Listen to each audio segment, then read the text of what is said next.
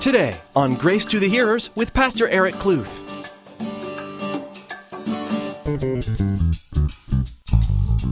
See, the problem with Israel and Samuel was there was sin once again in the camp.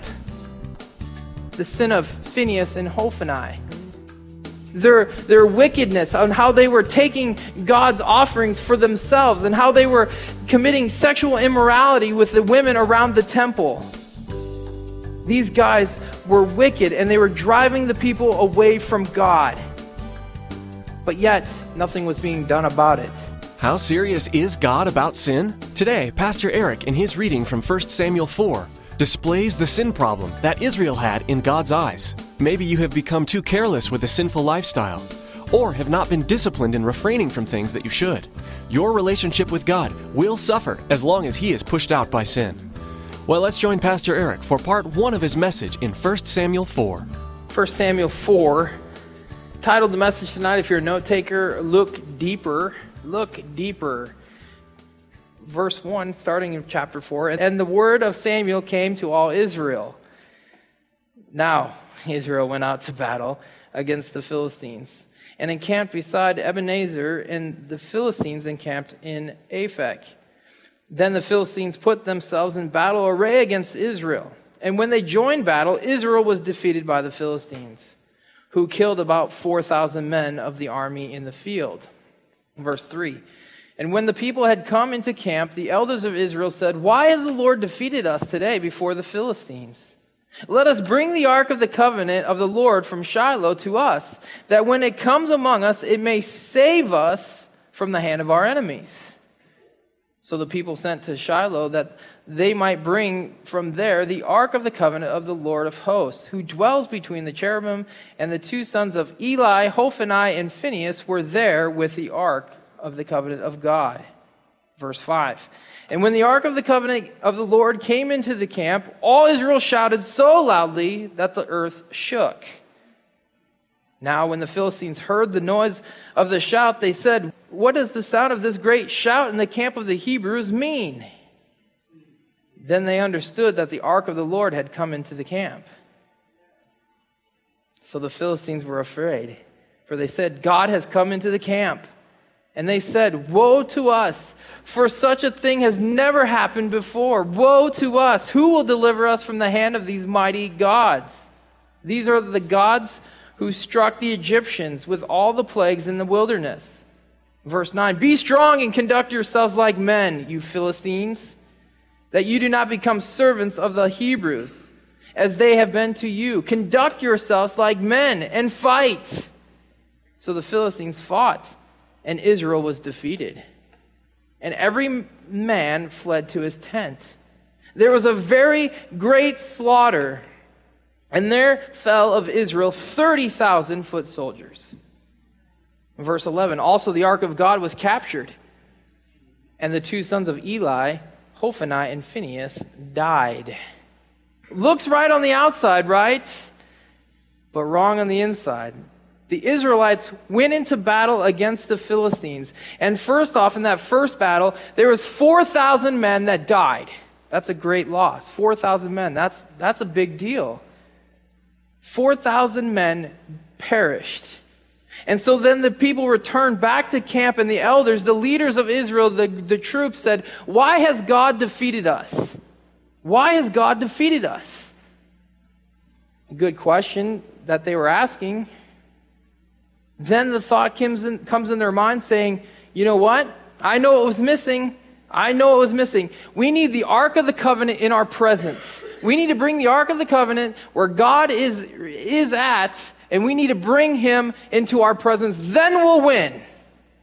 Then we'll win. So, hey, let's send word. Hey, we need the Ark of the Covenant delivered to the campsite today. And well, guess who brought it? Hophni and Phinehas, the two wicked priests that were committing sin.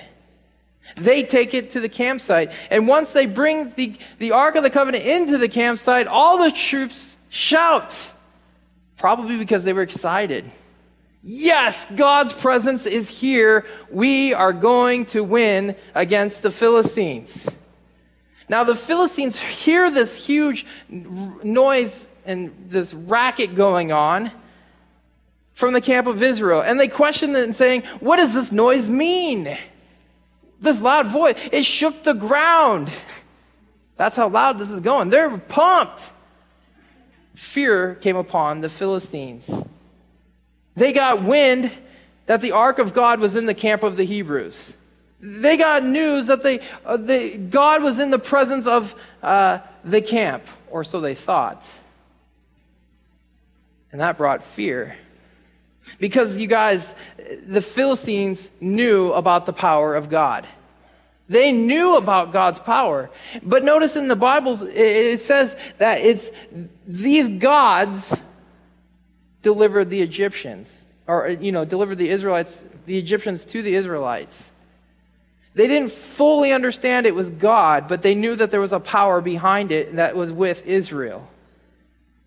But that didn't let them cower down, though. What was the word that ran through the Philistine camp?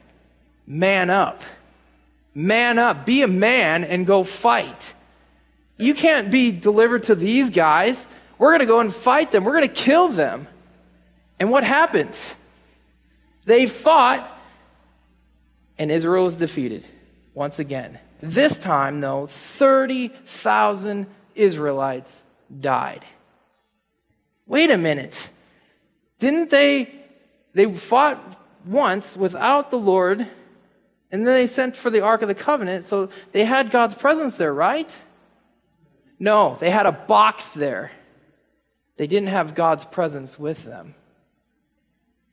They were wondering, why did this happen? Well, it reminds me, if you guys remember our study in Joshua, it reminds me of what happened in Ai. How Joshua led Israel to what he thought would be a sure victory to Ai. But Israel suffers that huge defeat. And Joshua, he's mourning and he's crying out to God. He's like, why did this happen? And God told him why. In fact, this is what God said in Joshua chapter 7, verse 11. He says, Israel has sinned, and they have also transgressed my covenant, which I commanded them.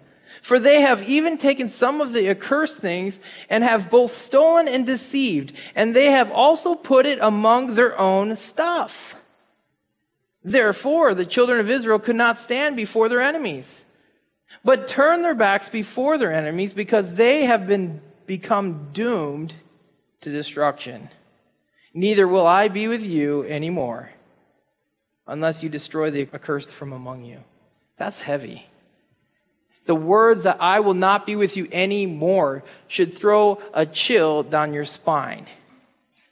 That is the Lord God speaking to the children of Israel because they had committed a sin. They had transgressed against God's covenant.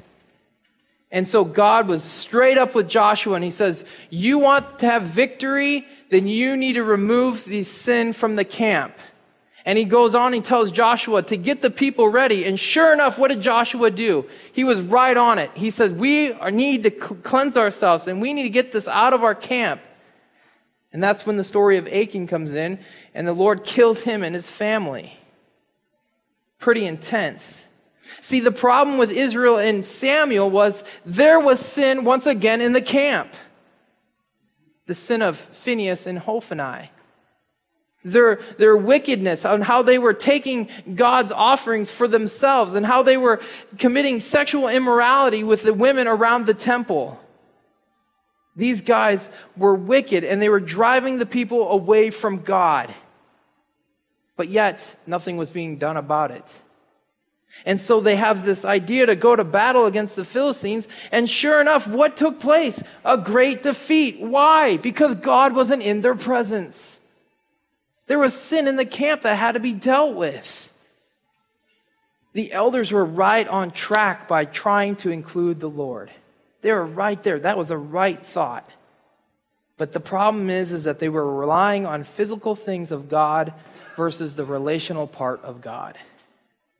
They were dealing with the physical things of God and not focusing on the relational part of God. So, two things that we can pull from this text that can go into our lives today. Number one, the importance of dealing with sin.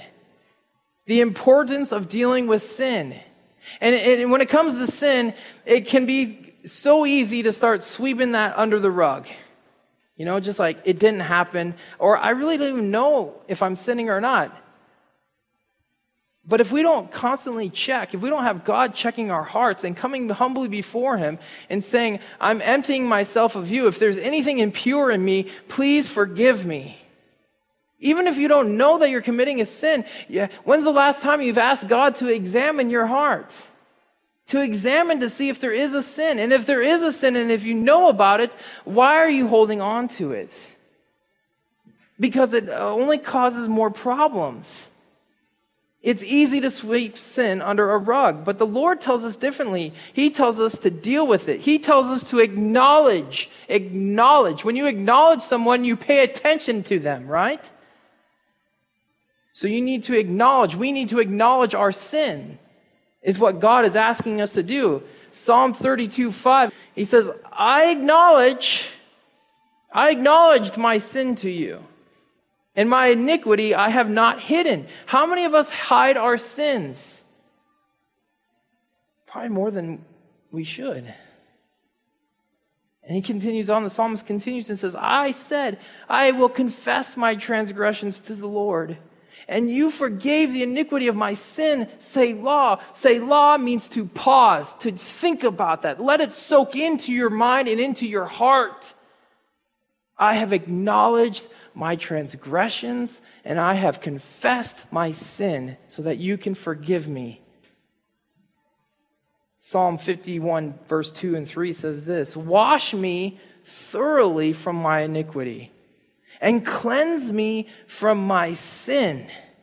For I acknowledge my transgressions, and my sin is always before me. We don't want to acknowledge them because we don't want to be in pain of those sins. We don't want to hold on to them. We don't want to be in bondage with into the sin. So I'd rather ignore my sin so I don't have to deal with it. Deal with it. Acknowledge them. Here's the fact. We all have sinned. So you don't have to pretend like you don't want to deal with sin because you're gonna sin because you're imperfect. Acknowledge your sins so that Christ can cleanse you. He died for those sins. Don't pretend that it's not there because it is there. Don't pretend. Don't ignore it. It's not going to go away until Christ takes it away. I like that. It's not going to go away until Christ takes it away. Number two, the Lord tells us to do how to deal with our sin is to ask for his forgiveness. In Jeremiah 33, 8, this is God speaking. This is amazing. Pay attention to this. I will cleanse, cleanse them from all their iniquity by which they have sinned against me. And I will pardon all their iniquities by which they have sinned and by which they have transgressed against me. Isn't that amazing? Let it soak into your heart. I will cleanse them from all their iniquity by which they have sinned against me, and I will pardon all their iniquity, right? Now I can't see, which they have sinned and by which they have transgressed against me. That is a powerful statement given by our Lord Jesus Christ, God, right there. Powerful. Because here's the fact, here's the reality is when sin is acknowledged, when sin is confessed, Jesus Christ then cleanses us from our transgressions, from our sins. He removes them as far as the east is from the west. Titus, the book of Titus says this in, in Titus 2:13, looking for the blessed hope and glorious appearing of our great God and Savior Jesus Christ, who gave himself for us that he might redeem us from every lawless deed and purify for himself his own special people, zealous for good works. Jesus Christ has cleansed us. He has redeemed us from every lawless deed. Lawless deed means anything that goes against God anything that goes against his word, his commandments, his ways. And I am guilty of going against God's ways throughout my day. but I know that I have a, an advocate with the Father in Jesus Christ, the righteous. And I praise God because I, instead of uh, just holding on to these sins, if I want to be perfected, how many of you don't want to sin? That should be every single one of us. If not, man, I pray that your heart is softened to the Lord Jesus. Because we should desire not to sin anymore. But here's the thing if you don't acknowledge sin, then how are you not going to sin anymore? If you don't acknowledge sin, how do you know not to not do it anymore? Because you, are putting it away. Deal with it, come to the thing, learn from it, ask for forgiveness, and then move forward in the blood of Jesus Christ. The second thing we can pull from this text for our lives is this the physical things that represent God have no power. The physical things of, that represent God have no power? What do you mean? This is weird. This is different. Well, here's the deal God Himself is power. God Himself is power, okay? How many people feeling defeated think that church is the answer? If you go out into the world and you ask somebody who is at the bottom of the barrel and you say, Man, how are you doing? And they know that you're a believer. Oh man, dude, I need to get back into church. I need to start reading my Bible more. Have you guys had those conversations? I need to get back into church. They just see you and they're like, oh, I know, I got to be back in church, man. Okay. Yeah, we want you. They think that here, if I go to church, hey, if I read my Bible, then that's what's missing in my life and I will have success. Just like the children of Israel thought if they brought the Ark of the Covenant into their presence, that they would have success against the Philistines church and the Bible are great. Wonderful. Fellowship is amazing, right? But they don't bring victory. Yes, I know the Bible is living. I know that. I know that there's the power of God. The Word is Jesus. I know all that. But here's the thing, you guys. How many read it and don't learn from it? How many read it and don't learn from it? How many come to church and their lives aren't changed when they leave, after they hear the word, after they worship God? How many people go back into their lives of sin after they went to church? See, if the heart behind the physical things of God is cold, if you're involved in the physical things and the heart is cold to God, there is no power, okay? That means that this is just a book, but I know that it's not. This is just a building. It's just a building, it's just a book. If the heart behind it towards God is cold, there is no power. A recent Barna Group poll said 66% of Christians reported to say that they've had a personal connection with God in a church. 66% of people who were polled said that they've had a connection with God in a church. Well, that's a good amount, right? But what about the 34%? 34% of people sitting in the pews, sitting in the chairs in churches in America have had not had a connection with God personally. That's crazy. That's craziness, right? It's all about the relationship with God. It's not about the physical things of God, it's about the personal relationship with God. Let me read you what Paul wrote to the church in Rome. This is going to blow your socks off if you're wearing socks. This is from uh, Romans chapter 2, verses 17 through 29, the New Living Translation version. But it's like if we were sitting here today, if he was addressing Christians today. He says, you who call yourselves Jews, and whenever it says Jews, I put in my mind the word Christian, okay, believer. You who call yourself Jews are relying on God's law, and you boast about your special relationship with Him. You know what He wants, you know what is right because you have been taught His law. You are convinced that you are a guide for the blind and a light for people who are lost in darkness. You think you can instruct the ignorant and teach children the ways of God. For you are certain that God's law gives you complete knowledge and truth. Well, then, if you teach others, why don't you teach yourself? You tell others not to steal, but do you steal? You say it is wrong to commit adultery, but do you commit adultery? You condemn idolatry, but do you use some uh, use items stolen from pagan temples? You are so proud of knowing the law, but you dishonor God by breaking it. No wonder the scriptures say the Gentiles blaspheme the name of God because of you. The Gentiles in our society would be the non believers, okay? They blaspheme the name of God because of you.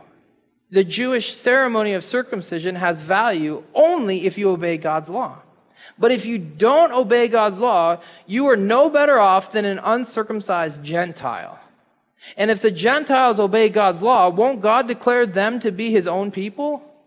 In fact, uncircumcised Gentiles who keep God's law will condemn you, Jews who are circumcised and possess God's law but don't obey it. For you are not a true Jew just because you were born of Jewish parents or because you have gone through a ceremony of circumcision. No, a true Jew is one whose heart is right with God. A true circumcision is not merely obeying the letter of the law, rather, it is a change of heart produced by God's Spirit. And a person with a changed heart seeks praise from God, not from people. For there to be a true change in a person's heart, for a true change in within a, a man's heart, a person to go from defeated to success, the heart of the person needs to be transformed by the Holy Spirit. It needs to be a, produced by the Holy Spirit.